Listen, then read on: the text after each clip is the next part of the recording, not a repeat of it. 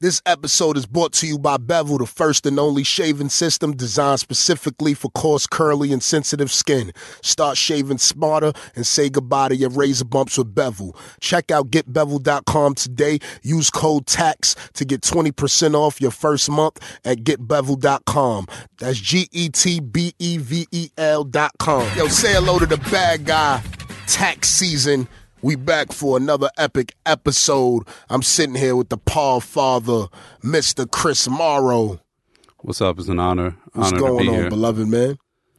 Uh, you know, we're here. Uh, today's going to be a little bit different. Um, you know, we're going to be joined later in the show by the one, the only, Russell Simmons. O G Russell Simmons. O G Russell Simmons. Uh, to talk a little veganism. Yeah. The talk on eating green and eating right. You know, I've been preaching to y'all a minute now about drinking right and getting the correct amount of natural juices and vegetable sauces, food sauces in your system, you know what I mean? And Russell is going to elaborate on that more later on in the show. You know, the book, um, Happy Vegan, is written by Chris Morrow and Russell Simmons. It's true. So that was why it was definitely intricate to speak to the Podfather about this book. What could you tell us overall what the about what the book. basis of the book is? I mean, the book is exactly what it sounds like. It's basically Russell's case on why everybody should go vegan. And, you know, to give you a little background, when we started writing it, I was like, I can't. I got to do something. I, you know, to be perfectly honest, like I couldn't go full vegan, but, uh, and for those people who don't know, and I guess maybe we're recording this after we already taped the Russell interview, just so everybody knows. Mm-hmm. And I don't think this was discussed even in the interview, because Russell's all over the place, as you'll hear. And he talks about a million different things and goes off on a million different tangents. But like, I don't think he even really like established what is it to be a vegan? What does being a vegan mean? And I think that's one Explain. question. That's a question a lot of people might have. So, like, on in the very simplest forms, it means you don't eat any animal products at all. So that's obvious shit like fish and meat. Um, but it also means any dairy products, too, or any eggs. So you can't eat, um, you know, pizza, obviously, even if you got a broccoli pizza, because there's dairy, animal product in the pizza. And then it's shit that you wouldn't even think about. I think, you know, like Oreos have uh you know, some sort of animal product in them. Mm. Jello is made out of the gelatin, ho- right? The hooves of horses or something like that. So, like, if you really take it very strictly, which a lot of vegans do, like, you got to make a lot of really pretty serious uh, restrictions to your diet. So I didn't want to do that, or I wasn't ready to do that. So while we were working on the book, I stopped eating all meat, and I just ate uh, eggs and fish, basically, as my animal products. And I kept eating dairy too. And it wasn't that hard. I mean, granted, I only went like halfway down the road, mm-hmm. but it wasn't that hard. So how you doing now? I'm doing fine. I kind of fell off the wagon, but like, I tell people like, that's more a reflection of my lack of discipline than it is that there's anything wrong with like the vegan diet. I mean, you know, so the thing is like when I was, when I was working on the book, I had to do a ton of research because we knew that like the meat industry is no joke. The the dairy industry is no joke. Yeah. Like they came for Oprah. Like when someone is, you know, yeah. o- Oprah anoints presidents. Like she's as close to being untouchable as anybody is in America. And when mm-hmm. she challenged the beef industry, they tried to hit her over the head. So mm-hmm. like Russell was like, yo, we can't just be throwing facts out there. Like everything has to be on point. We, every statistic, every quote has to be factual because they will come for us. Mm-hmm. So I really, you know, did some very extensive research for the book. And the thing is, like, I think like most people, like you kind of, if you're being honest with yourself, you know that it's fucked up out there. You yeah. know in your gut, no pun intended, but like, you know that the meat you're eating is shit. It's but you don't shit. really want to address that because it's not a fun thing to address. It's shit, man. And but then when you really do the research and you really see what's going on um, in these factory farms and you really see the impact it's having on the environment and on people's health, health, you know, like just it's killing people, you know, like That's one of the things we were talking about, me and Russell, is like, you know, people go fucking apeshit because twenty people die over with Ebola, and, you know, it's going to, there's something out there that's killing people every single, every thirty-six seconds, I think the statistic is, somebody dies of heart disease in America. Mm-hmm. And heart disease is directly linked to the amount of meat you eat in most cases. You know, straw, I mean, you, you could, you could, people can just look at their own families. Like, how many people do you know in your families that have had strokes or high blood pressure? Yeah. Diabetes, heart disease, cancer. Like, it's white, you know, like, even on Thanksgiving, I went home and I was talking to my relatives, and my aunt was asking about it. And she's like a very conservative. She's part of the Tea Party. She's like really in that world. And like, she took me aside. She's like, Chris, I'm really worried about you. You're not eating meat. I don't think that's a great idea. You know, like, you're, that's a bit, you know, really dangerous. And I was like, you're crazy. And I got a call like three weeks later. She had a heart attack and almost died. And, you know, mm. she's in bad shape right now. I mean, she's alive. But I was like, you, you're worrying about me for not eating meat. Mm-hmm.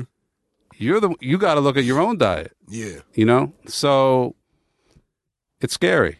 But it's, there's also good inf- information out there. And, um, you know, it's, I think it's a lot easier to make that sort of switch in two thousand sixteen than it was five years ago, even ten years ago, because there's just more options now too. That shit, man. Happy Vegan. Um, and you a, really read it. Yeah, I you read really the book. read it.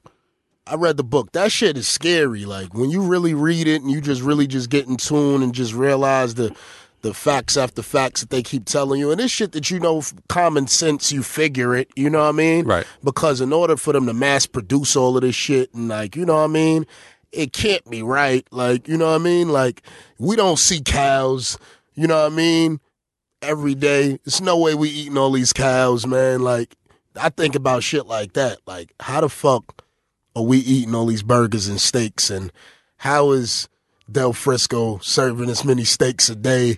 And it's bad, man. I mean, it's bad on every level, because like the fir- all these cows, the cows are all out in the Midwest. Uh, you know, their farts literally are helping to destroy the environment, and Russell talks about that in the interview, so I won't, I won't touch on that. But like, you know, like, you see people like, I'm a father, I don't want my kids taking antibiotics unless they have to. But if your kids eat meat, There's, there's no point even worrying about whether they take antibiotics, because every piece of that cow has been force-fed antibiotics from the day it was born, essentially, because mm-hmm. they're mass producing these shit. They don't. They don't. You got, you know, seventy thousand cows on a single uh, feedlot. There's not a doctor going around checking every cow to see if it got sick or if it has an infection. They don't give a fuck. They just need that cow to stay alive for whatever that period is before they slaughter it, and then. So they're just going to give it antibiotics to try to keep it alive during that period. So they pump it up with antibiotics. And then, like, the other thing that blew my mind is chickens. They feed chickens Prozac. All the chicken you eat, yeah, that's the craziest has shit Prozac in it, because chicken, like, the idea of a pecking order is real. Like, chickens have actual, I mean, chickens are stupid, but they really do have structure in their society. And when you throw a hundred thousand, some of these, some of these, you know, uh, I don't even know what to call them. Like, these, just these huge fucking sheds have a hundred thousand chickens in them. That fucks up their, their pecking order, and they go crazy. So they either A, literally peck themselves to death, or try to peck the chickens around them to death. So to calm them down, you feed them Prozac. Prozac. So, so when you eat chicken, and antibiotics, of course, too, you're getting Prozac, you're getting antibiotics, you're getting growth hormones, you're eating a lot of shit. And then the really crazy thing is, like, when you look at how these animals are slaughtered, um, it's mass production. It's assembly line. So they got these guys there with these huge knives that are, you know, they got to cut, you know, one hundred fifty cow carcasses in the course of an hour, because they're coming one after the other. Yeah. And it's guys that they're paying like fucking ten dollars an hour. It's usually now uh, South American or Mexican immigrants. They th- These guys are disposable to the owners. They don't care if they end up chopping their fingers off or their arms off. But, like, if you think about it, like, for a cow to, like, come through, you got to make a really clean cut. You really got to, like, do it precisely, mm-hmm. precision. You can't do that if you're doing one hundred cows an hour. Exactly. So what happens is they cut these cows, and then the, the shit, literally the shit from the cow's intestines gets all over the meat, because they're cutting it so fast. and they're just trying to rip the shit as it goes by them. That, you know, like all the meat has salmonella and bacteria. I mean, it's, it's disgusting. So my thing is, people are always going to be eat meat. I'm not going to be one of these people who's going to tell you like, oh, you know, Russell's going to tell you don't ever eat meat again. And if you can do that, that's beautiful. I kind of like concede people are always going to eat some meat, but you should pay out the ass for meat. Like when you go to a restaurant and order something with meat in it, you should, that should be like a treat for that week. Like, yeah. All right, I'm going out and I'm going to have a hamburger, but I'm paying twenty-three dollars for the hamburger. Yeah. Or, um, like, but for real. It's cheap meat. Is- the cheap meat, it's cheap right now, but you're going to pay for it. Yeah. You're going to pay for it. You're going to pay for it. In the long run. I always tell people free should be the most expensive shit in the world. Yo, when you got prostate cancer, when you got heart disease, you know, it's it's not like you eat a burger and you, you know, sick the next minute. We all know that. But mm-hmm. when you start hitting the forties and the fifties, sixties, it's a different story. And Russell out here looking better than me. Motherfucker came under my, my picture today I put up with Russell. He said, he said, yo, man, how the fuck Russell Simmons look better than you? And you seen pictures? Have you seen, ever seen pictures of him when he was in his thirties? Nah. He looked like one hundred fifty years old. That's crazy. I mean, part of it is because he was high all the time, but part of it was his diet because he didn't give a fuck. Like, mm-hmm. he ate everything. And now you want vegan motherfuckers out here looking clean, skin glowing. Skin glowing. I tell you, man, you you get them, you get the, you start the juicing and shit like that. Your skin start to glow and your hair start growing a little bit better. Your hair look better. You know what I mean? You get more energized, man. Fuck that, man. You gotta eat better out here, man. Motherfucking these other countries out here, these people is living longer than us. You know what I mean? And it's it's evident. I mean, when you look at like G M Os, I saw this in the story that you know, like, uh. you don't have to label G M Os in America. Now, China even makes you label G M Os. Mm-hmm. Russia makes you label. Those countries don't give a fuck about their population. Like, you know, like let, let's be real. Like, yeah. Life is cheap in China. Uh-huh. Like, if you get if you go down in China, like they're not spending a lot of time worrying about it. Mm-hmm. If you go out in like Russia, they don't really give a fuck. But even they are like, nah, you gotta at least let people know that they're eating this shit. Mm. And America, you know, the the big the big lobbies just have so much influence that they, and you know, Americans are lazy. Like, we don't do the homework. We don't, you know, we, I think there's a there's a feeling like, well, if it was really that bad, somebody would be doing something. Mm. Or if it was really that bad, this shit just wouldn't be so easily accessible on the grocery shelves. You know, like, you couldn't just go in and buy all this shit. Mm-hmm. But that's a capitalist country. Like, as long as it makes money, people are going to push it, and no one's really going to stop you. Man, United States of America is just giving motherfuckers beef. Every yo, you know it's crazy because motherfuckers will tell you all day don't eat pork, and you can't even eat beef, and you can't even eat the turkey. Can't even chicken. Really eat fish. I mean, or the fucking fish because they farming the fish. The factory, the factory farm fish is fucked up. Shit is crazy. Motherfuckers yeah. got fish tanks.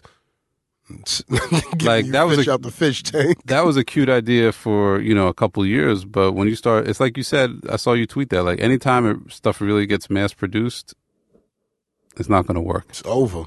So yeah, you got all these fish in tanks, millions of fish in tanks, but fish shit like any other animal. Where's all that shit go? Mm-hmm. You know, they're just dumping that shit in the rivers. You know, you got, if you look at these rivers and these streams, like in North Carolina, because most of the big hog farms, for instance, are like in the Carolinas, you got like millions of miles of dead streams and dead coastlands. And, you know, we're just wrecking the whole country off of this stuff. Mm-hmm. So we got to just stop eating the motherfucking animals. See, I'm I'm on that quest, you know. I stopped eating red meat, you know what I mean? It's been hard. I yeah, so what was your motivation for that? Um, I just was feeling heavy. Right. And I already was juicing. I was feeling the juice life, and I was feeling heavy every time I eat a steak and shit like that. I feel real tired, like I wasn't really feeling energized how I usually be. So I just was like, yo, I'm going to stop eating red meat for a little while just to see. And then, like, after a week, I started feeling lighter, so I just kept going. You crave it? Sometimes. Right. Not really crave it, but if I see it, I'd be like, ooh, you know what I mean? Right. But it doesn't really, I've been staying away from it. I almost eat, ate some red meat a little while ago, but. Well, what's like the hardest, uh, like a burger or like what was your thing? Uh, bacon. Well, bacon's not red meat. What is it? It's pork.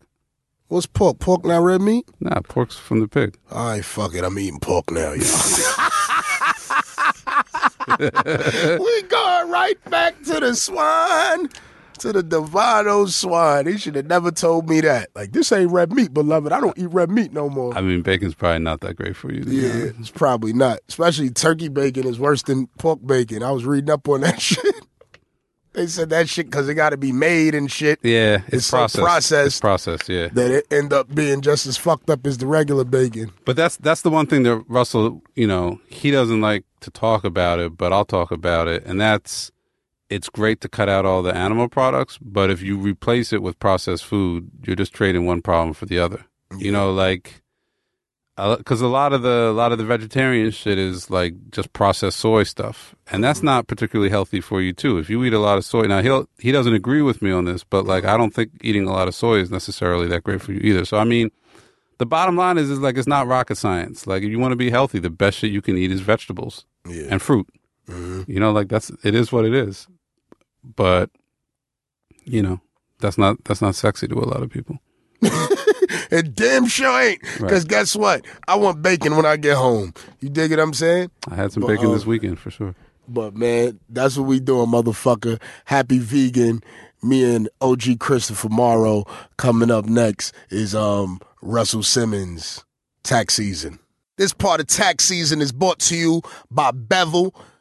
Get bevel dot com. I'm the O G Tristan Walker. Hit me up personally and say, yo, man, we definitely better be sponsoring that episode with Russell Simmons. You know, Tristan Walker is from Queens. Russell Simmons is also from Queens. Tristan Walker is an entrepreneur on the rise, and Russell been here forever. He's sixty-seven years old. So it's great that these two dudes is like even mentioned on the same podcast at the same time, because it's like a great force of energy. You know, I look up to Tristan a lot, and I also look up to Russell Simmons, so this all makes sense. Make sure you go to get bevel dot com today. Oh yeah, by the way, the Bevel Tremor is about to drop and knock Andis out the box. You hear me? Make sure you tell all your barbers when, when the Bevel Trimmer is dropping, go to the go to the barbershop with the trimmer and leave it with them as a Christmas gift, as a New Year's gift, because that's what you want. You don't want that Andis on your skin no more,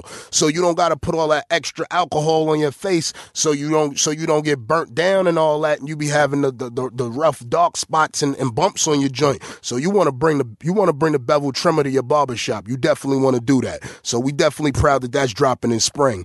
I hope Tristan sends me a free one. Please, beloved, because that's a lot of money. You know what I mean? Nah. It's definitely worth it, man. It's cordless, stays powered for four hours, you know what I mean, at the same rate to speed. So it, it's it's some fly it's some fly stuff, you know what I mean? So shout out to Tristan Walker and the whole Bevel team for the Bevel Trimmer. But now I want to talk about the Bevel Razor.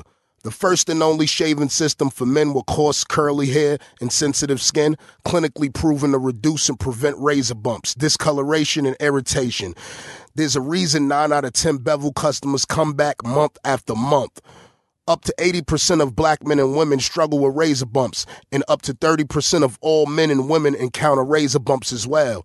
Multi-blade razor bumps only cause more irritation and razor bumps, while hair removal creams are messy and can leave burns. The Bevel razor uses a single blade, which cuts hair above the skin, not beneath, so you can avoid painful ingrown hairs. Start shaving smarter today at get bevel dot com for twenty percent off your first month membership. To promo code TAX at checkout. That's get bevel dot com using code TAX for twenty percent off your first month. That's G E T B E V E L dot com. Use code TAX for twenty percent off your first month. Say hello to the bad guy. Tax season. We got Russell Simmons here. My nigga, what's up? What's going on, man? How you feeling? I'm good, kid. I just... um. I'm gonna swallow this and throw this shit away. Yeah, Russell's eating a salad right now, a, a, a vegan salad. A chicken Caesar salad, vegan. It's not real chicken, though. It's but, not real chicken. It, but what what doesn't make it real chicken? Well, for one, my, there's no growth hormones. Mm-hmm. There's no antibiotics. There's no Prozac and the other growth shit that they put in the chicken. It's not in it, right? So that's why we know it's not American chicken. Yeah. Right? Because all that other shit is in the chicken. This is just straight soy protein and rice protein, and it tastes like chicken to some people. I can't say because I don't fuck with chicken. Yeah. But it's good, you know what I mean? It's like, it's healthier. This is beautiful, man, to have two former drug dealers in the same room speaking on health, man. Oh, we still, niggas is still alive and kicking and all that, right? You know what I'm saying? You look young, man. You look healthy, man. I'm, I'm better than I was, you know. How old are you? ninety. fifty-eight. fifty-eight? Yeah. ninety, same thing. It's old, same right? Thing. Yeah, it's old. You look healthy, though, man. You look I like feel you good. Could, look like you could run some laps. Oh, yeah. Hell, yeah. I, you know, I get up. I was up at five thirty this morning. I was in six o'clock yoga class, hot class. I want to speak to you about yoga later, too, we man, because I've been thinking later. about that. But Happy Vegan. What was your inspiration behind this new I book? I could call the book The Poisoning of America, you know what I mean? Or The Poisoning of Black America. I wrote this book. All my books, I give the money to charity. I don't keep the money or nothing. Mm-hmm. I write the books uh, mostly on happiness, right? Through the yogic philosophy, the book Super Rich, all that is about happiness and things that you do to make you happy, right? Yeah. Excuse me. And then um, this book is not just to make you happy, it's to save your life. Because what the American factory farming industry is doing to you is straight poisoning you. Mm. And the American government is subsidizing it by giving them, what, thirty-eight billion dollars or something? And then they give the vegetable industry almost nothing. They give them seventeen million dollars. So it's like thick thirty-eight billion dollars oh, wow. for the poison that's destroying the planet for sure. The cows is the number one cause of global warming. Mm-hmm. I don't know if you know that. Just they How bust, so? Just busting their ass and, bur- and belching is enough methane gas to be more than all the trains, planes, and automobiles put together at almost times two. Wow. And that's just all coming out the cow's ass. And, and, and the cow is full of all kinds of poison, and so it's causing cancer, heart disease. It's causing um, heart disease, cancer. I'm trying to think of all the other shit it causes. It clogs your arteries like crazy. And what else? Diabetes is nuts in the community. Like, we have multiple of it. All the di- the diabetes in the black community and in our, America in general is like three times that of the rest of the world. Wow. So this is all the American factory farming industry. Like, I stopped eating meat because of compassionate reasons almost twenty years ago. Mm-hmm. But as a, you know, as, as a as a person not eating meat, I'm surrounded by more people not eating meat, more yogis who are, you know, conscious of their first chakra or their health. And they start pointing things out to me, you know, and I've seen movies, you know, like Earthlings, and, and I've seen movies about the health uh, problems uh, associated with, with with meat. And mm-hmm. it's unbelievable that we eat this shit.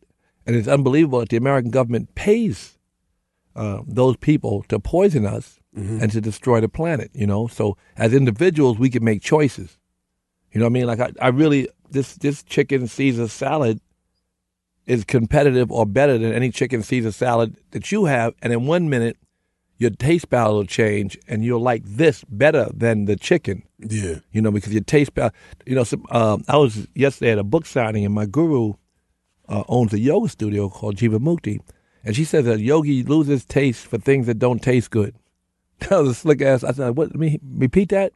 The yogi loses taste for things that don't taste good. Like, you're not interested, like, Like, I learned that morning meditation is better than late night getting high. Yeah. Like, I used to get high all the time. I used to sniff all the smoke, everything, you know, like, I used to I used to smoke, chase the drag, every kind of drug you could do. I, and I'd wake up with a headache every day, but I just, and, and, and then I decided that morning meditation was better. Just from the experiences, you learn that it's just much better. I mean, I, I, they told I, you that I, in the beginning, but I've, you had to go experience it. You know I've what I mean? recently stopped eating red meat. So I've, like, felt the difference in that alone. Yes. You know, especially, like, as far as, like, the wearing. I feel like it just, you feel heavy. You feel like you got a book bag on. But you don't know that you got the book bag on until you stop eating the red meat. Right. And you'd be like, oh, shit. Like, exactly. I feel fifteen pounds lighter. And and I lost twenty pounds when I became vegan, and that was twenty years ago, and I'm still at that same weight, you know. And mm-hmm. you know, usually my friends is looking twisted. They fifty-eight. And how's your health been thus far? It's been it's been good? You haven't had any health scares? I have no problems, you know, that I'm aware of. You know, I keep checking, knock on wood, mm-hmm. and they keep telling me, you know, you like a twenty-year-old in this area, a thirty-year-old in that area. You know, they only yeah. telling me, you know, let's just take these pills for you. None of that. And you've had sex with a lot of models, too, so. My girl in the next room. Yeah. Right. You know I mean? I don't. You and know, you're healthy, so. I, I, yeah, I'm tearing that shit up. That, you there know? You go right there. Go vegan. Uh, right. You know, go vegan and pray. Right. I'm saying, No, but I'm just saying that it's just a much healthier lifestyle. Comically, it's the worst disaster in the history of the world, what they do to. Is it more expensive? No, it's cheaper, actually. You could save a lot of money going vegan if you cook at home. I mean, you go out, it's a little bit of a problem, but you can stop at Taco Bell if you want to and have a bean burrito. Instead of putting the hot clog and cheese in this shit, you can just put guacamole, you know, in your bean burrito, and that's good. Put a little extra onions and spice. You know, we hot sauce, nigga. We black hot sauce. Mm-hmm. That's good. Or you can stop at China. Every hood got a Chinese restaurant. Every mm-hmm. hood got a Chinese restaurant. And you ain't got to limit your shit to broccoli and bok choy and all Chinese shit. Mm-hmm. If you tell a Chinese man, I want broccoli, spinach, whatever. You can make up anything. Chinese man says, okay. Mm-hmm. With tofu, curry, tofu. Mm-hmm. You know, a lot of us, we like tofu. How is tofu? Like curry, like, I mean, curry. How is it? I was slandering tofu yesterday on Twitter. Well, if you put curry on it, fuck, you know what it is. like, like, really, it's the sauce. You know what I mean? I mean, that's true. Curry makes everything good. Everything. Right? If it's, you know what I mean? So curry or black bean sauce, or they got, you know, garlic sauce. You know, the tofu is great next to the broccoli and next to the, the brown rice. Yeah. And then you eat all that, right? And, and in the long run, you know, and I mean, especially as you get a little older, you recognize that, you know, you're not ready to check out. You don't want to look like your friends. My friends look twisted, mm-hmm. honestly. Like, like people around me, I help. I taught Oprah to meditate. I taught Ellen DeGeneres to meditate. People who are not close, but yeah. friends. But your close friends, them niggas is very difficult to convince to do anything. I don't know if you ever recognize that. Niggas that's real close to you don't listen. Yeah, yeah, that's true. I'm watching these niggas. They they they they, they looking real bad. They having heart problems. Mm-hmm. They they taking all kinds of pills. At fifty-eight, you see your friends start falling off, for real. Like bad bags of dust, they start looking very bad. Mm-hmm. You know a bad bag of, of, of in course. My era, oh yeah, you know. Of, of course. I'm older than you, and I'm saying you smoke all oh, that no, water. I know, listen. I, you know, there's a certain time. That's when, not my era, but it's the era right above me. Right, and you know, niggas I, are smoking that water. I've, lo- I've, I've lost dudes to, to dust. Like, of course. Not lost, they ain't they even dead. They just alive and dead. Oh, that too, yeah. oh yeah, you're very lucky not exactly. to have that. Exactly. That, that's the Thorazine they used to shoot in you. If they caught you and you was acting up and you was high on dust, they'd take you to Harlem Hospital mm-hmm. and they would shoot you with Thorazine, and that would just deaden your brain cells, and that'd be it. So what drugs did you use? You cocaine, dust? Same thing. You, you same thing. You everything. Whatever. They, all the I missed. You know, I missed as being a, a older person and quitting. I quit drugs like twenty-eight years ago. I quit. Mm-hmm. I stopped getting high. Right. But I miss crystal meth. I didn't miss it. I'm saying, but that was an era. That shit, God bless you. I know. I'm meth. saying I missed the worst shit. Crystal. Dust is right next to that almost, though, right? But yeah. crystal meth is, is what I hear is the monster that's yeah, destroying. Crystal meth. And that new shit they got uptown, too. They got some new shit uptown I read about. What? K. K two. K two. K two ain't shit. It's some synthetic shit, you know, it'll make people trip because it's not real marijuana, but you know it's more dangerous. The most dangerous shit out there right now is that Flocka shit. That they got. They got some shit called Flocka. It's real popular in Florida. Dudes is like bugging the fuck out, flipping out. I know a dude that was on that Flocka shit down there and like shot a couple people. You know what I mean? Like they like really bugging off it. Look, look it up. You'll see it. I mean, look it up. Russell might have to talk to the kids that's using Flocka out there, man. He ain't hip to the drugs no more. Right, that's all right. How do you feel about marijuana? Uh, I, I I eat the um, non T H C uh, C B C oil. It's legal in L A, you know, and they mm-hmm. got the water, too. They got the water, the C B C water, whatever the C B C is, the name of the oil. Mm-hmm. That's no T H C in it or nothing. The C B C water, and I drank it and slept like a baby. I started drinking it regularly. Then I noticed it also has melatonin in it, the one that they sell at the weed shop. Mm-hmm. And uh, that's kind of that's kind of good. I don't fuck with, like, I, I ate one ball in the beginning, right, mm-hmm. that had a little bit of T H C, but it was all the C B C oil. I slept real well.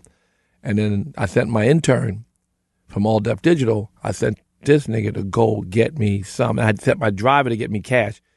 I told my driver to get me one thousand dollars. I told the intern to get me some sleeping weed. I mean, mm-hmm. sleeping, not to smoke, but to eat. He comes back with all these edibles, eight hundred dollars worth of edibles. I said, Kenny, what the fuck? Edibles is dangerous, man. Right, nigga. I ate, let me tell you what I did. I ate what I thought was going to put me to sleep, and it had a little T H C in it, I thought. I didn't want no T H C, but I'm going to sleep, so I, so I ate it. I woke up in the middle of the night straight tripping. I woke up in the middle of the night. I was higher than a motherfucker. I was so mad. I, and then I, I went back to sleep. I got up in the morning. I'm getting ready to go to work. And I get in the car, so I can't go nowhere. A nigga can't even drive. I had to go lay in the backyard, use the phone. I'm not sure what I fucked up. But I was high for the whole day till I made yoga. I didn't go to yoga till five in the afternoon. And I sweated out. And I threw that shit out. Yoga. I've been talking about going to yoga on Twitter. And dudes is like, oh, you a faggot? ah, oh, you going to yoga. Oh, da, da, da. Niggas, man, get the fuck out of here. Like, let me tell you something. Tell these niggas, first of all, when I went to yoga first, there was nobody, no straight dude whatsoever. There's fifty-eight girls, one gay guy, and me. Mm-hmm. You know, and and How I don't feel like it? An environment like that is is definitely makes you anything other than, you know what I'm saying? fifty-eight girls, like one dude, one gay dude, he's cool, but and, yeah. and all girls. Mm-hmm. It's changed now. Niggas be in yoga. I was like, how'd you get here? I saw you on Instagram. Niggas, why the fuck go home? You know what I'm saying? No, but I go to yoga because it's like moving prayer to me, you know? Yeah. I know some people pray, you know. The idea that you smile in difficult poses, you know, because I go to a hot yoga, one hundred five degrees, and, you know, you do these poses in the heat, and you sweat like a slave. When you take that shower, you feel awake. You know, there's fourteen parts of the body. When you do the physical asana practice, because that's just a piece of yoga, the asana um, is, is is a third of the eight parts of yoga, and it's just to make your seat. So asana is also known as a seat, aside from a pose. So if you could get in a perfect seat, that's all life, that's all you're seeking. Mm-hmm. If you get a perfect seat, that's why you say, as soon as I get this money, I'll be good. Or as soon as I, it's always something on the outside. When I get it, I'll be good. But yoga is is the is the idea of transforming where, you know, you recognize it from the inside out is where happiness comes, right? So then, like every scripture, it reminds you of these basic principles, you know? Mm-hmm. So there's, the yoga scripture is a very simple science for happiness, mm. you know, and presence and awareness. You know, full presence is Christ consciousness, is nirvana, is samadhi, is taqwa. Muslims call it taqwa. Mm-hmm. Christ consciousness or God consciousness comes when the mind is still. So the yogi is seeking to quiet the mind. That's why we meditate. And then when you when you breathe in the yoga, it's deep inhale, deep exhale. As you're moving, mm-hmm. and it slows the world down. Like when you're in a car accident or something, everything moves slow. And that speed from being totally awake and present is the speed the world's really moving at. But what we have is fluctuations in our mind. We have hundreds of thoughts in our mind all the time. So the idea of a quiet mind is when you can see the world, you can focus, you can do what's in front of you. You know, forget the future, forget the past, be here. And and and the most beautiful thing in the world is to be here. Like when you're in the zone, you're playing ball, but you don't miss when the rim seems real big. Yeah, that's a state. That's an awareness. You know, that's like a clarity from being present. So that's what it, that's that's what that is. So you work towards being like that, like you know what it's like to be in a zone. Mm-hmm. So that's that's really what yoga. Are the, are the best women in yoga? There's a lot of you know girls in yoga, mostly in good shape and look kind of hot. Yeah, mm-hmm. it's not not necessarily the best. I find the best to be in the modeling agencies. No, I've, I've noticed. I've, I've noticed that. No, no, they don't. I mean, but they also in yoga. They're everywhere. You know, best women. How do you everywhere. Feel about the plus size models? Huh? How you feel about the plus size like, models? I like all kind of chicks. You know, if they're cute, I like them. I fucked with them. You know, I, right now I got a girl. All right. You know, I, j- I just got a girl. You know, I haven't had one in a long time. Yeah. Yeah. So it, it's it's good. You know, it's nice to wake up with somebody because usually I was Uber. Mm-hmm. You know, and that's like two months. Like Uber at four in the morning or whatever. You know, it's very rude though, and it's bad karma. Mm-hmm. You know, you don't really nobody. I don't care. I hang out with Leo DiCaprio or you know Tyson Beckford or whoever the fuck the pretty nigga is. He don't never tell a girl, you know, I just think you're cute. I like to fuck you and send you home. No one mm-hmm. says that. Yeah. They say, it was nice to meet you. It's interesting to hear you talk and blah, blah, blah. And they never really say, I just want to fuck you and send you home. Mm-hmm. And you don't really think that yourself. You try to believe in your in your own mind, if you got any kind of good karma, that maybe this is the girl for me mm-hmm. tonight. and, and maybe, you know, it might be something in it exactly that will, you know, grow into something more meaningful. Mm-hmm. You believe that in your head. And then when it's done. But once you bust a nut, it's like, yo, Uber time. And when you do a lot of that, it's bad for your karma. Mm. So I, you know, I try to, like, lighten up on that as much as possible. There's too many girls who have high hopes and dreams. Mm-hmm. And I'm not trying to exploit them, you know, and I just think it's it's bad on my karma. So it's nice to have a girl I can wake up with. Bring me coffee. I don't mm-hmm. drink coffee, babe. Oh, yeah, oh, here's a green juice, whatever. We're just getting to know each other. Mm-hmm. I haven't had nobody live with me in ten years. She living with me. It's kind of nice. That's great, man. I like how you, I, I like how, like, you, I don't know how you move in private, but I like how, like, you, you deal with your family. You know what I mean? I always like that with you, like, yo, from your whole family, you know what I mean? From Kamora, your kids, you know what I mean? Uh, like, you know, I, people think it's so odd that I would be friendly with somebody who I once was in love with. I think it's crazy. It's like my best friend is raising my children. Mm-hmm. You know, and, and I think that it, it behooves anybody who has a child to be friendly to the mother, yeah. especially if you, for for a lot of reasons. Uh, but if you love somebody, you should like them later. Mm-hmm. You know what I mean? Even if people do harm you, a lot of times people are hurt by what other people do. You know what I mean? And the other people do it, it's not because of them. It's not on them. And so you have to let people breathe, you know? I always say love everybody. Can't hang out with everybody. You can love them from a distance. That's a practice. It's a yogic practice to love everybody. Hurt people, hurt people. Or for for variety of reasons, people won't do what you want them to do. Mm-hmm. You can't always be disappointed in people to the point where you don't like them. Do you feel you like may want to separate. Do you feel like sometimes it's people feel like somebody might owe them more? Yeah, because you do like, nice by somebody else, they have to do nice me. by you and all that. I, you know, you do you. You mm-hmm. know, if you want to love everybody, be nice, be ge- be a gentleman, be, uh, you know, a helpful human being, a good, giving human being. Do that, and if they don't do it back to you, you don't have to feel personal. You don't have to feel nothing except, you know, the reason when you do it, it's for your heart anyway. Holding a grudge only hurts you. Mm-hmm. The hater gets hurt. You know what I mean? The other person don't even know it. And if they do, so what? It's really you killing your insides. Mm-hmm. So just try to be loving and graceful and move through life with a good spirit. And it's much easier for you, makes you happier, healthier, and so forth. You know what I mean? So just try to keep it, you know, just give love and, and don't worry about the rest. You are like the pioneer of like everything in hip-hop. And what I mean by that, I mean everything from dealing with the models to the lifestyle, you know what I mean? The the brands like Adidas, like, you know what I mean? Like, w- would Adidas even be what it is today in the urban community? Or, you know, if it wasn't for you, the the clothing brands, the, well, you know, you know, was kind of like the first for a lot. That's because I'm old. I was there. You know what I mean? A lot of that shit is, you know, you just happen to be there first, you know, uh, mm-hmm. one of the first people in a certain space, you know, you get to, to like, you know, Run wrote the song, My Adidas, they was dead. The company was going out of business. Mm-hmm. Um, he said, where did that shit go? I was high, I was smoking water. Like, where did they go? Concert flow. He wrote that shit on Hollis Avenue. I never forget it. And um, he always talks about it because I was so high. I was like, yo, my nigga, what? You know, and he wrote it. And it did save that company. And Joe and them did get a deal. And that was, it, at the time, revolutionary to have that kind of deal. But it was because no one else, we only did what they was doing. In other words, that's what we do in the hood. Mm-hmm. If it was water skiing, I've been water skiing. You know what I mean? So I was just doing what we were doing. Just representing what you was doing. Exactly. So mm-hmm. I happened to be there early. I saw Hollywood and Eddie Chiba and Grandmaster Flash and Cold Crush Crew and all the great ones from the beginning, you know, and it was inspiring to me. I stopped selling drugs and started promoting parties.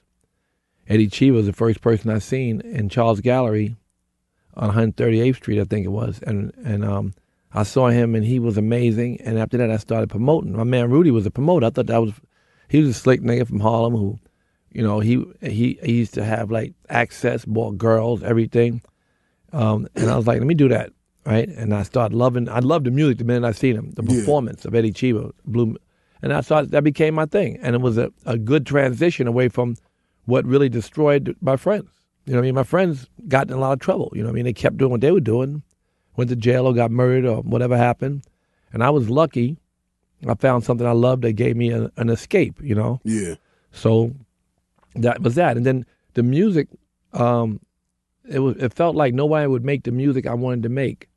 Like when I produced Suck M C, and I remember finishing it, I produced other records before. They sounded more like, like Dollar Bill and Bubble Bunch and Action and whatever those records were, and Curtis Blow records, which I didn't produce but was part of. Yeah. But when I made Run D M C, I made what I wanted to hear. It wasn't that I was just this creative genius like Rick, who's a melody man. It was like, it's finished. Everybody in the studio, the engineer, everybody around said, well, no, there's only a drum. I said, no, we finished. Niggas spit rhymes, it's a drum, it sounds great. Mm-hmm. They didn't understand that. Oh, we made Jam Master Jay, we scratched the record. No one ever scratched the record like that. And um, that was just obvious to us because that's what we did. So bringing it into the studio was a, uh, just because we had access, we were able to make what was in our heart versus what everybody else was making. Yeah. That was more commercial, but this was more honest. So it wasn't really a, a lot of creativity. It was a cultural expression that was in everybody's heart. It was a very commercial cultural expression. Mm-hmm. So it was never new. It was just there and unexploited. So now hip-hop is what? Hip hop is the same as it was. It's still niggas from the hood telling you stories and expressing to you things that otherwise we wouldn't hear. Mm-hmm. Um, the unfortunate thing people complain about what in the lyrics is the war on drugs took a church culture and turned it into a criminal culture or a jail culture. Mm. They locked up all, you know, all your niggas was locked up, yeah. mine locked up. They was just diseased drug, you know, they somebody with twenty dimes of dope in their pocket, nickels, heroin, twenty, bundled up, mm. going to jail for ten years. Yeah. He's just shooting a third of those dimes or nickels, because it's five dollars a heroin is nickel. But he's shooting a third of them, and he's selling the rest, and he's breathing, and he's a dope fiend, and he don't need to go to jail. You know, so they call him drug dealers. Mm-hmm. My man Jenks, who I tried to raise, fifteen years I spent on him. I love him. Jenks, right, man, right I just minute. seen that article, man, about Jenks, man. Right, twenty-five years. twenty-five years. In for eighty grams right? of coke that he didn't even touch. He was talking about eighty grams of coke, mm-hmm. having a conversation about selling eighty grams of coke. Now, when I go to Saint Bart's, during the holidays, serve this person and laud that person. I'm talking about people with names, laud so-and-so, sir so-and-so. I'm thinking about these aristocrats that come from, from England and other rich people from America and Indians who, you know, own hotels. And they come, and one of them niggas will bring eighty grams of coke to Saint Bart's and will hoard it because that ain't enough. But that's just for him and his couple friends. He's like, don't, niggas ask, you got any coke? No, they got eighty grams because yeah. it ain't that much coke. Yeah. And they would never go to jail for that. They get caught coming into Saint Bart's or leaving America. They end up in a rehab. Mm-hmm. This nigga got twenty-five years. For eighty so grams. I spent a lot of time uh, in, um, in the last twenty years trying to correct that wrong. You know, the president, slow to move, but he did eventually change first-time offenders, the way he charges them from a federal perspective. It was really uh, a lot of work from a lot of the community. I wrote a letter. I, I'll never forget this because one of the few things in my life I could really look back on and say that I was part of that meaningful. I wrote a letter. It was signed by everybody in Hollywood and, and all the activists you could think of, from Harry Belafonte and Reverend Jackson and Sharpton and head of the Urban League. And just so many people signed it, right? Angelina Jolie type, you know, Charlize Theron. I mean, signed by everybody. Uh, and then this letter goes to the president, and the president doesn't really respond, but it becomes news, but not big news. And about a, ten days later, whatever, Justin Bieber tweeted, it was the new Jim Crow. It was horrible what was happening, something in these words. And the Attorney General called within an hour. Wow. And the reason I tell this story so often is that it really reminds me about how much power celebrity has. Mm-hmm. And it reminds me also what a blessing it is to have celebrity at my age, because my experiences brought me to a place where I understand But this voice matters, that this voice matters. Justin Bieber must be proud that he got the Attorney General to call yeah. and the president to change the way he uh, treats first-time offenders, just as Kim Kardashian must be proud that she said, I'm Muslim for a day. And we had this big rally. A lot of niggas came. The rabbis ran it. It was my idea to have the rabbis have, I'm Muslim for a day. Mm. I'm the chairman of this organization. That's what we do, put Muslims and Jews together around the world, fifty countries. So I'm Muslim for a day. I remember Jim Jones spoke, a couple rappers came, but mostly it was, and a couple of preachers came, mostly it was rabbis and some imams, and a lot of people came and said, I am Muslim for a day, because they were having those Muslim inquiries at Congress. Yeah. I remember the, uh, Congressman Eric, um, can't think of his name, Congressman, yo, the congressman, the Muslim congressman that we know, the black guy. Oh, you stupid. All right. You don't know the congressman? Um... Eric, uh, man, if you don't know, I'll tell you his name later. Congressman was on a witness stand crying. They were asking him all these questions, like, why are you asking innocent Muslim people questions about terrorism? It's, it's un-American. It was wrong. And they were having these congressional hearings. Mm-hmm. Kim Kardashian tweeted out, I am Muslim for a day. It went all over Al Jazeera, all over all the networks, all over everywhere. We were on the cover of the paper, the rally. Mm-hmm. But the tweet traveled around the world. And I think it embarrassed America to the point where they felt that these inquiries, a lot like McCarthyism era, the, the inquiries were so uh, uh, un-American that they shut them down immediately. And that was Kim Kardashian, one tweet. Wow. So that's why I, I like to, I try to get, use my celebrity to get other celebrities who have way more power to move things in a positive direction. Yeah. How we get on that subject? I don't know, but it, it was cool. It's cool. It was. It was, it's, it's, it was, it's, it's, it's the thing. Of, Yeah, it's just, oh, we talk about what's worthwhile. That's what. Huh? You're a juicer.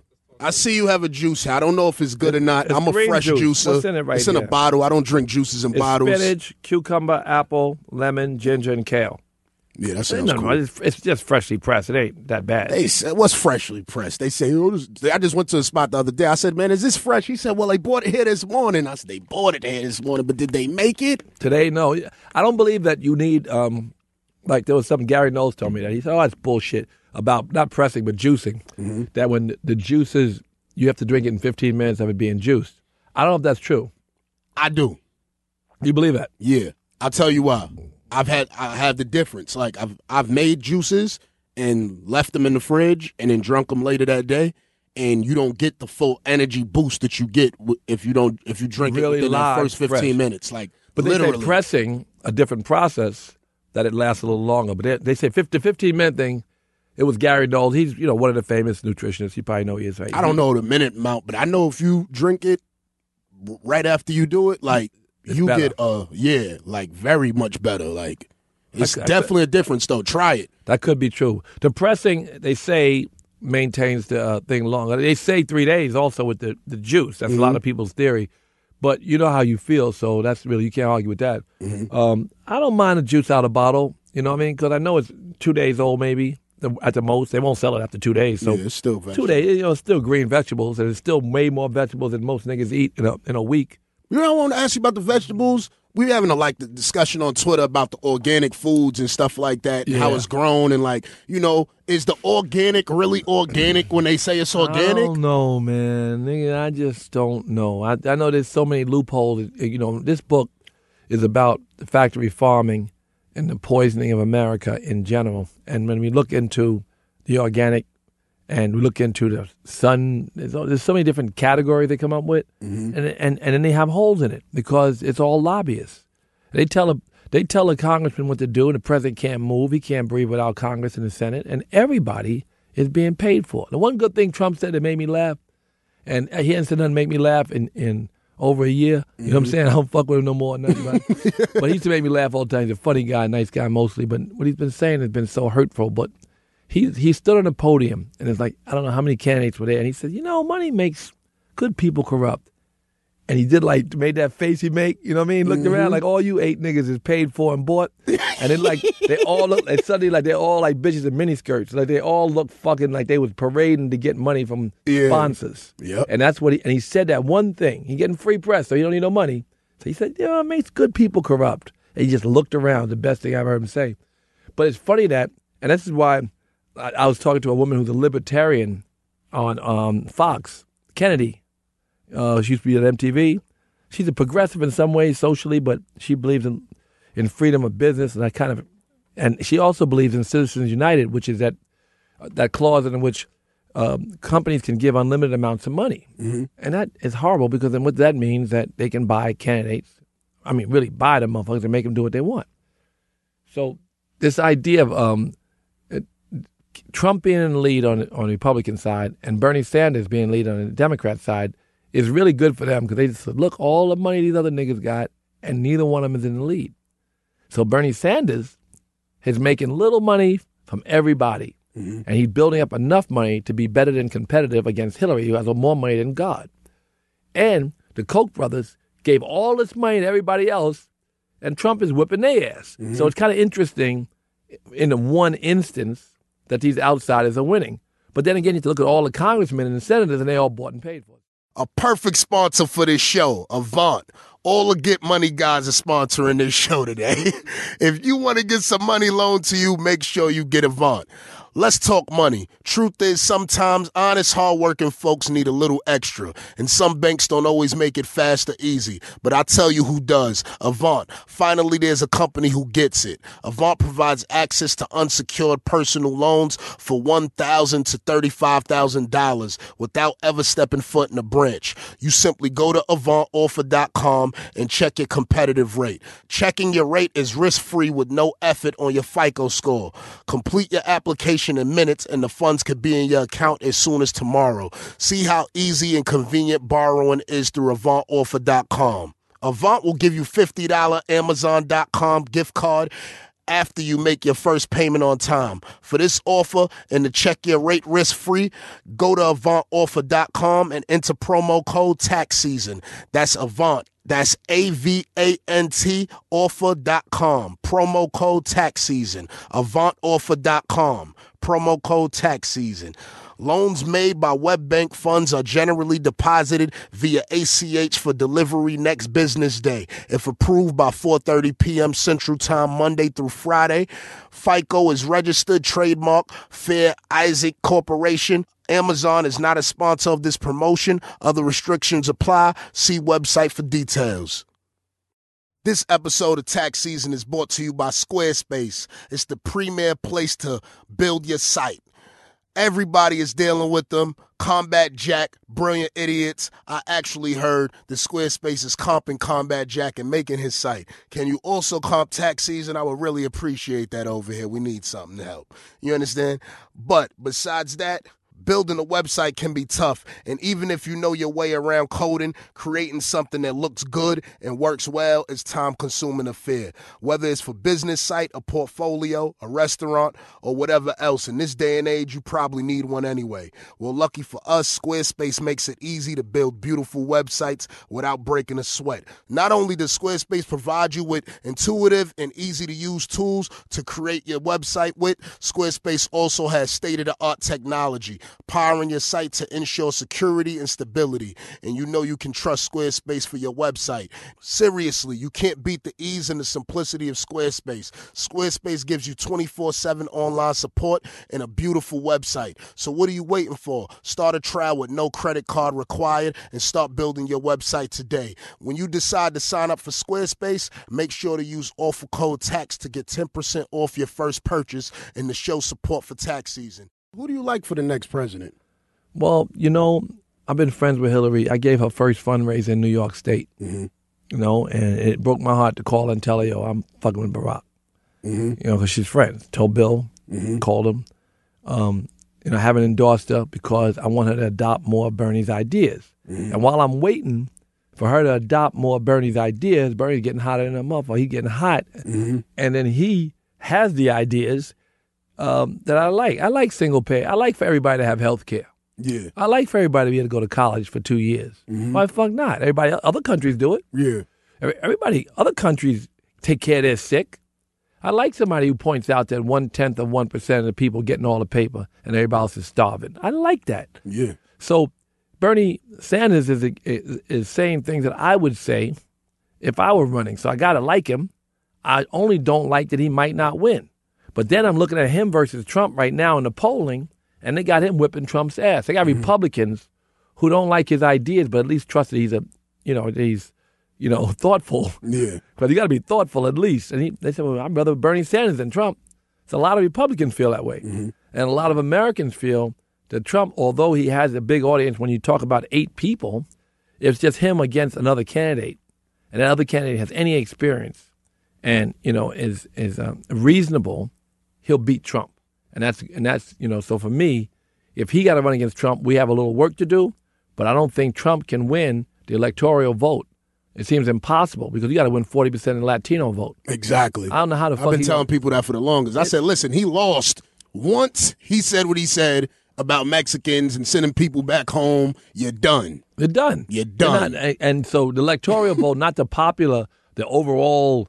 You know, that don't mean shit. Are you surprised that Trump is even still here? Of course we are. Everybody's yo, shocked. What the fuck? This nigga is supposed to have been gone immediately. Yo, and, it, and it just shows you. It shows you what America is. That's what it does. It's That's the scary part. It exactly. shows you that it was a whole bunch of these closet people that was there like, they needed a leader. Yes, fucker, get the fuck out of here. Yes. Like, and that's the scary part. Exactly. That's the What's scary, scary part. about Trump is that people support him. Keep, Not him I himself. He ain't scary until I found I said, out that America, a lot of us. Exactly. Very scary. I said to see that much people agreeing with things that Trump is saying, you just got to look around the room now. Right, exactly. And be like, are we okay? Like, right, exactly. Because you might want me to go back to Africa. You know what I mean? So, I don't know. I like this nigga. I want to be on your show you know more. I, mean? I like I like fucking Yeah, you, I, come on, like every week. Nah. Oh, man, but, um, Man, we got Russell Simmons in here, the hip-hop legend, the philanthropist, the the the juice god, the vegan, the yogi, the um the O G, the um the ex crack dealer, um the brand pusher. You know what I mean? But you know why? What was that? What was that nigga? The, the baby maker, the seventy second. Was it? Yeah, that nigga. Yo, Chris be sharp with shit too. This that's very sharp of this nigga to say that. Yeah, you don't know right, right off top. Smooth the Hustler. Oh, he was. I love that O G record. Chris Morrow. I love that how, record. How long have you known Chris Morrow? I know this nigga for a while. He used to write. I used to have this thing, that Words of Wisdom, that I used to put on the radio, and it was sponsored, and all the stations would syndicate. It would only be two minutes of me talking about something spiritual or something business or some kind of way to move through the world, some kind of advice. And I would do these pieces, and he would go on the internet and research things I've said and come back to me with the things that I'd read, what he wrote that I had said. And so one day he we said, let's write a book. And mm-hmm. that Do You became a book. And I, did, I, I read did. Do You in prison. Oh, really? I read that, yeah. How long was you locked up? I wasn't locked up. I, I did different bids, so I don't know when I did. I read it, you know, which time, but I definitely read Do You. I remember that one. Right. So you got a good job here. You building something real. Yeah. Nigga, Chris took me off the streets. Word? Yeah. He don't Chris, know you're that. A good nigga. I didn't think so. Little, yeah. Yeah, I know this nigga a long time. Yeah, that's yeah, why we man. Like the Jews. I was out doing that's low level like scamming, and Chris took me right off the streets. That's man. Why we like the Jews. Yeah, man. I told her, I, I always tell Chris the minister, is a fake I love, Jew. I, mean, I love Minister Farrakhan. I said, you know, he said, he um, I goes right to Minister Farrakhan because I, I, I love him. He's my second father. So Minister Farrakhan. Can you tell Minister Farrakhan come on the show? I've been emailing them people. They acting like they don't, they not noticing me.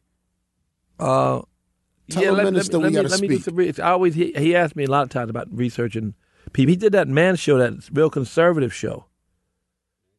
No, not Mad Cow. He did somebody like the Alex somebody. Yeah, he does. He fucks with niggas, but he don't fuck with. I mean, he did something outside of the norm with this conservative white guy, and the guy admired him, as a lot of conservatives do, mm-hmm. because he's, you know, he's mostly talked segregation, and they like that. And then he talks about uplifting yourself, and they say, "Yo, get yourself up," you know. So they like him for that. They always like religious people, but uh, yeah, I will, I will work on that for you, you know, the minister. But I was telling him because I remember I had a clothing company, and it was about twenty years ago, probably. That um, he said, well, they own every store. They own Doctor J, they own Jimmy Jazz, they own S and D, they own every single store on one hundred twenty-fifth Street. Mm-hmm. And I said, the Jews bought what the WASP didn't want. So somebody else said that they manage every black artist. They were half, at, when they first started managing every black artist, they were the Jews, so they wasn't really liked very much. Mm-hmm. They still not liked that much. Uh, you know, quiet, not even quiet, for real. They still don't like Jews too much, you know, the WASP. So, you know, they'll talk about them behind their back in front of me. So, you know, they, they really don't like Jews either. So the Jews were kind of half white, half, you know, half nigger, right, in a way. And they managed the black artists. Mm-hmm. The WASP didn't want to manage the black artists. So the Jew would come in there, halfway nigger, halfway Jew, and say, would you please play this record? He said, we don't play niggas. Come on, play the record. And the Jews represented the artists. Mm-hmm. So they did the work the WASPs didn't want. It's all business, mm-hmm. you know. So I always thought, That that's why economically they were always a great aid to the black community, and and from a civil rights standpoint they marched with us, you know, and uh and so you could never point to them when it's the the, the, the white supremacists in general have been the biggest burden on the black community. Yeah. So it's not anti. It, I mean, you could be anti everybody who's not helping the black community and really in the, in the trenches if you want, but I would say the Jews have been the greatest allies. Mm-hmm. Of the black community, who are those who are not in the black community, who help the black community, has been the Jews. So anyway, I, I, I'm just, he, you know, he said that he's a, he's done everything he can. I mean, I don't know what else he could do. Apologize, but see, he said in his speech, he said, "Damn, they don't forgive." He said, "You niggas forgive before they in the casket." Did you see the speech? Nah, I didn't oh, see you didn't see the minister's speech? Which he one? Said, what, he said the guy, the little, the little white boy, shot everybody up. Everybody was forgiving him before. He said he wasn't even in the casket yet. Yeah. So you niggas forgive too quick. Yeah, it's true. You're very forgiving. Yeah, I, I had people. The same discussion. I said, yo, man, I said, yo, man, I, I just never seen this type of shit where so much, you know, white people will come out and be like, wonder why you mad. Like, how could you wonder why oh, we mad? Y'all different. Not dying. Like, like, if y'all was dying, then you would be like, that's you know a whole I mean? Different discussion. Absolutely. So, people, uh, oh, there's a black president, or wonder why you mad, or. Do you think I mean, Barack did his job? I think Barack did a, a, a pretty good job. He's going to have a great legacy, you know. Um, It was funny to see Father Flanagan in in, in the ranks when he did the gun um, thing. But Father Flanagan makes Farrakhan look very moderate. You know what I mean? The white man who stood up and asked yeah. the question, the, the, the preacher mm-hmm. from Chicago. Yeah, I know you're talking about. Man. Yeah, he's that a beast. He's a beast. He's exactly. a beast. He plays no games. Right, and he was there talking to the president. That he, was kind of funny. He be chopping the president down a lot. He does, right? Yeah. I, I was surprised he was there. It's funny that Barack put him in there like, I don't give a fuck. I'm the president. I'm taking next thing... Uh, Reverend, uh, he didn't have Reverend uh, Wright up in there, but mm-hmm. if you got Father Flanagan in there, you got Reverend Wright and Farrakhan as as conservatives, I mean, or as moderates, because you got Re- Father Flanagan up in this bitch. Mm-hmm. That's amazing that he put him there. And that's really like him saying, I'm black, I do the fuck I want to do, I'm the president. Mm-hmm. Man, that's a real, that's a when I real... seen him, as soon as the camera went on him, I said, oh. What? I was like, what the fuck is he doing there? Exactly. it, it was amazing. He had a great point. But he goes about in. Guns. I, I, he respect said the right he, thing. I respect what he says. He's like, not wrong about white supremacy. You know, I'm an integrationist, you know, and it's the only thing that I, you know, I, I can say is that economic integration can't come without social integration, as easy at least. You know, I mean, the Jewish community can be tight-knit and can build out business, and it's a cultural phenomenon that is to see a tight-knit community build out its own economics. It's one that the black American community will have almost, it, it seems almost impossible. And you see our success stories are those who have integrated to some d- degree. So if I, like for instance, if you're a black woman and you got a baby and you live in the hood and forty blocks this way and forty blocks that way is struggle. Mm-hmm. But there's a pop, there's a little poor white neighbor down the block where it's not as violent. You know, there might be a museum not far. Yeah. You know, I used to think yeah. about the East Village, for instance. It was mm-hmm. really cheap at one time to live there. Rather than live on the corner where they selling water, you know what I mean, and it's dust, or you know, or heroin or whatever, it's the same price to live in the East Village at one point. Go there. There's a there's a museum on the corner, mm-hmm. and also being bussed was a phenomena that made a difference. Now, you know, it's Chris Rock's friends, Jerry Seinfeld. I seen him in the same bar. He's on the boat with ne- Vivi Nevo, and Rick Rubin is his man. So him and Rick hang out together. They're both weirdos. Mm-hmm. I love them both, but Chris Rock gets along with everybody. It's part of his success story. It's relationships. And I think that a lot of us in the black community don't have relationships. Mm. You know, and I don't like the segregation in Hollywood. And we accept it as our as as our destiny. Like you're a black comedian, you get off the plane, you go to Hollywood, you go to Comedy Store. You say, I'll see you on Chocolate Sunday, nigga. I'll see you on More Better Monday, depending on, you know, Laugh Factory or mm-hmm. Terrible Tuesday or what. And the black promoter has a black night. He don't integrate his night. Mm-hmm. He don't start to, by example, change Hollywood. Exactly. He accepts his role. The black agent. He's the black agent. He only one or two. There's no, no black agent. Mm-hmm. Nobody black running nothing. But the black agent, he's funny too because he takes the black client. And by him not integrating, by him not going next door and hanging out with Norman Lear, by him riding instead down the block to hang out with the other black agent, by him being limited in, in his view, when Denzel gets hot, Denzel's like, nigga, I can't, I, you know, I can't stay with you. You don't have exactly. relationships with the powers that will help me with my career. Exactly. So then Denzel got to leave the black agent. He ain't black no more. Mm-hmm. Will Smith got to say, you know, I love you. Thanks for helping me early. Nigga, you are limited in your capacity to, in relationships. And your so, network is, so your network is small limited, and you're yeah. dead. So this happens to our black uh, executives who accept their role as the nigga in the bunch. Mm-hmm.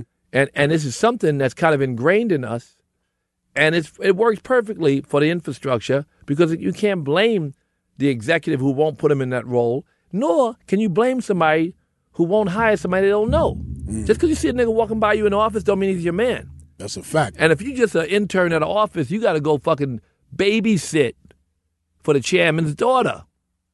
You know what I mean? Go over to, go over to the chairman's house and mm-hmm. babysit.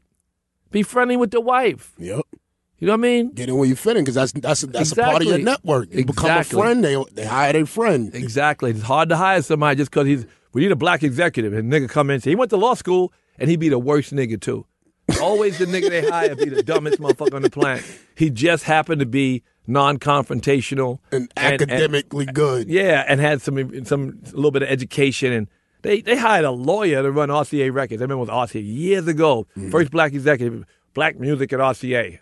Hired a lawyer who knew nothing about music. Mm-hmm. I'm in charge. Why the white man met me, I spoke English, he gave me a job.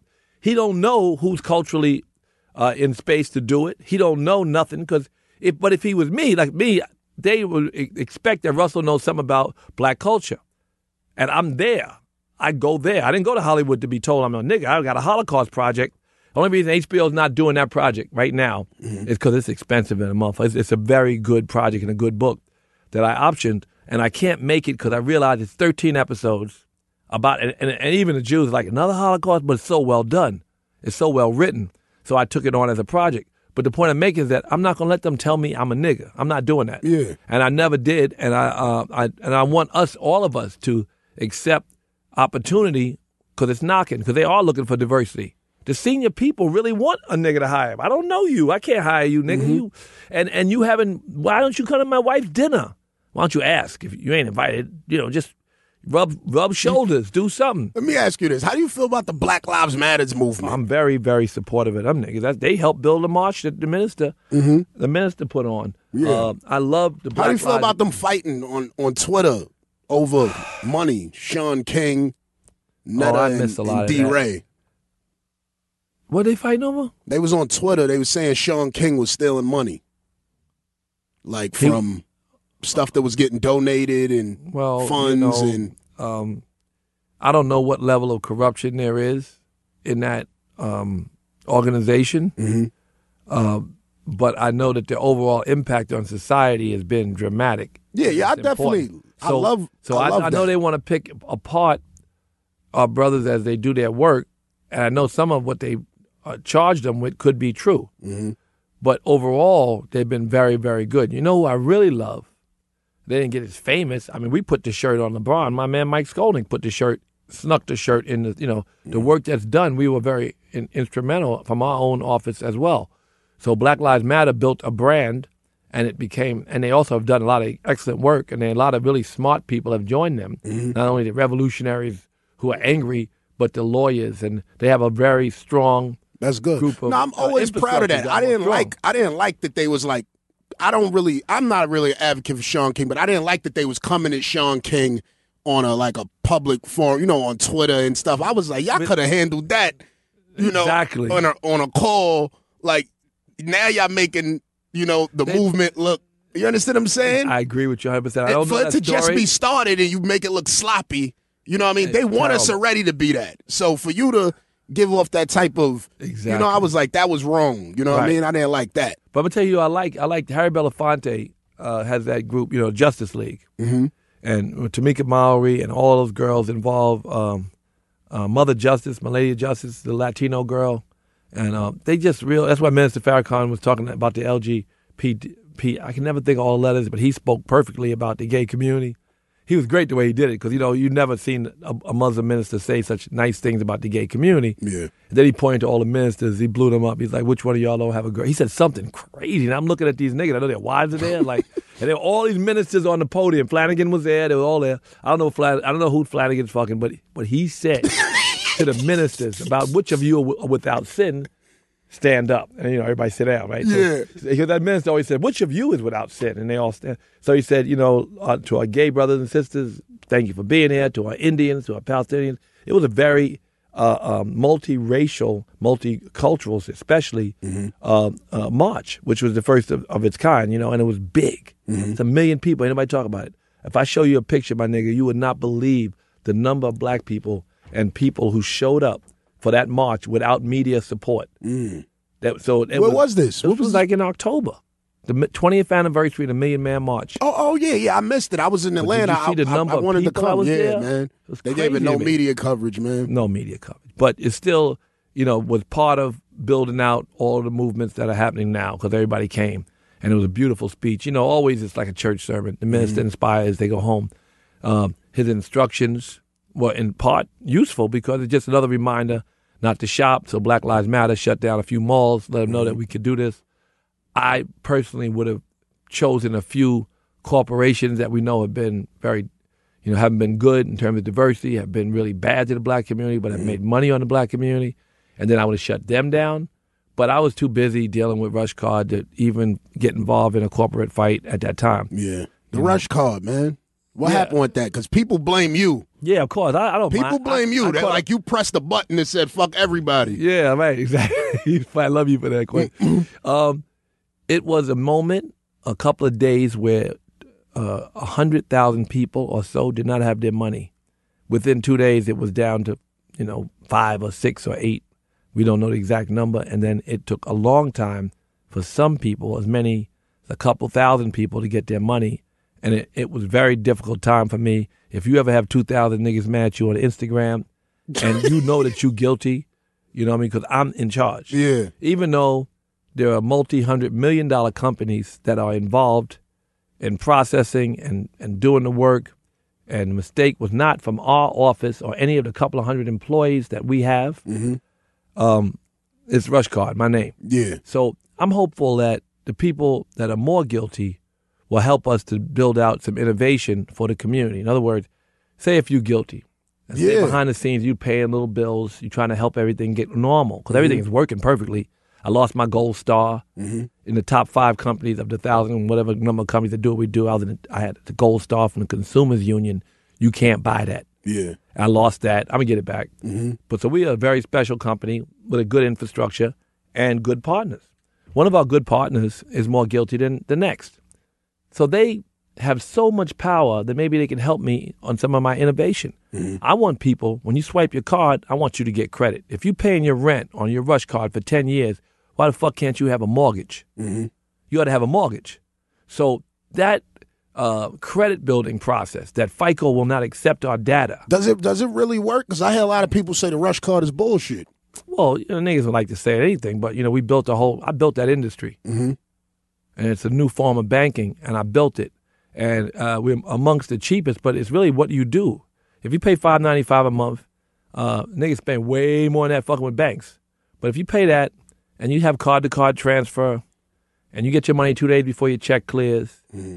and, you know, there's a lot of different services we provide, and we do it as cheaply as possible. We make very little margin, but it's a big company. I mean, it's for what it is. You know what I mean? The bigger the company, Uh, it's not going to make the margin go down. You know what mm-hmm. I mean? We have we do not have a big margin in our business, and we don't charge a lot of money, and we are very effective. And again, we had a gold standard for those who really study the business. Mm. So niggas say the Rush Card is bullshit, don't have a Rush Card. That, a lot of that, you know, if you have a Rush Card and you know that you get your money on Wednesday instead of Friday, and you know that it, it, it works one hundred percent uh, with the exception of that terrible fallout. I, this company is ten years old. We built this industry. There are many people who follow us. Mm-hmm. People have an idea. They can't have an idea for a second without me stealing it. In other words, if somebody decide, here's what we could do with the check capturing. Mm-hmm. You know, Chase came out check capturing. Man, they couldn't capture two checks before I had check capturing. You know what I'm saying? We take a photo of the check. You know what I mean? It's on the yeah, card. Yeah. They can't have it for a second without me stealing whatever the innovation is. But most of the innovation in this business came from me. Yeah. And the new innovation that still has to come needs support. And so some of my new partners may feel compelled because they I took all the bricks alone. They ain't helping catch, they ain't catch no bricks. They were quiet. So while they're quiet, I'm thinking you niggas are gonna work with me, which they're happy to do, I think. Still working on it, to help me to do more good things for the community. Gotta put you on Snapchat. Right, I would hate to you know, have to get in a lawsuit with a company, you know, with a hundred billion dollars. Yeah, man, I got. I'm the juice guard, man. I really just shout out to Styles P, man. Styles P, that's really my nigga. I love Styles him. I P, love man, what they gave do me a in the speech, community. And he really made me start juicing. You know what I mean? Oh, Styles P got you started. Yeah, he started oh. me, man. I, I told him that day I was gonna start, and I never stopped. Oh, and because I learned the difference, and I, I feel a difference in energy, how I feel, my skin, my hair, everything. It's a difference. So I just I want to eat healthy that now. That much green vegetables is cleansing you. It's creating a whole different dynamic in your body. The next thing you got to do, my brother, just like he told you something. All the animal product is bullshit. The salmon got more fucking antibiotics in it than you would ever believe. Yeah? The salmon is full what, yeah, of antibiotics. What about the fish, man? Because I love fish, man. I just man. said the salmon. Because they're farming them, right? The farmed salmon, which is almost the all tilapia. The salmon.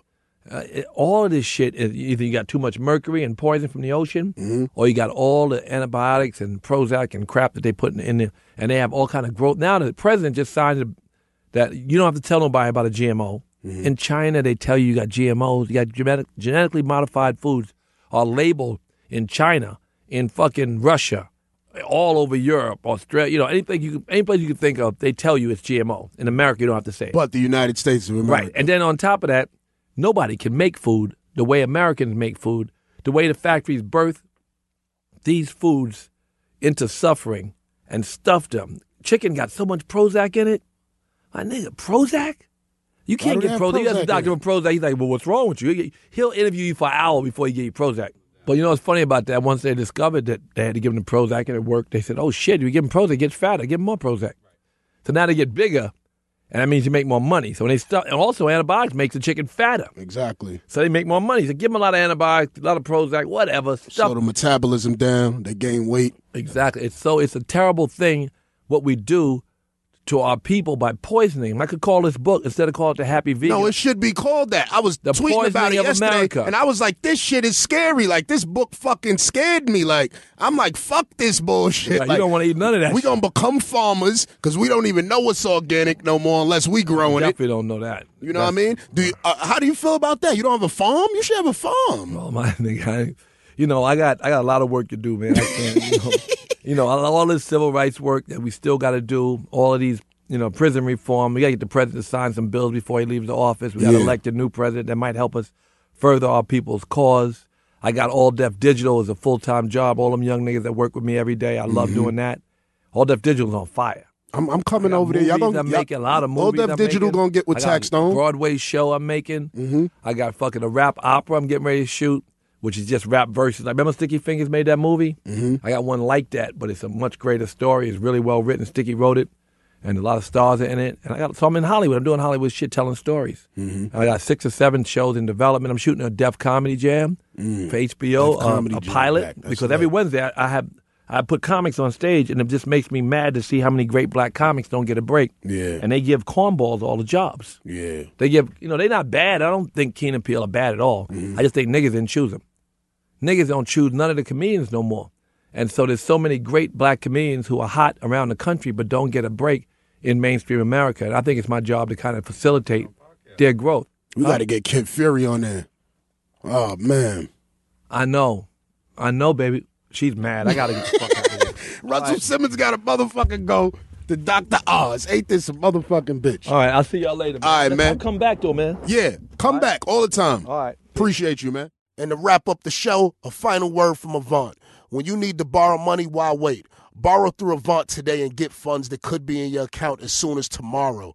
And Avant will give you a fifty dollars Amazon dot com gift card after you make your first payment on time. Go to Avant Offer dot com and enter promo code tax season. That's A V A N T Offer dot com, promo code tax season. Loans made by WebBank are generally deposited via A C H for delivery next business day. If approved by four thirty p.m. Central Time, Monday through Friday, Amazon is not a sponsor of this promotion. Other restrictions apply. See website for details. Avant. This episode of Tax Season featuring Tax Stone is produced by Jonathan Mena, executive produced by Chris Morrow, and engineered by none other than Samir Karam.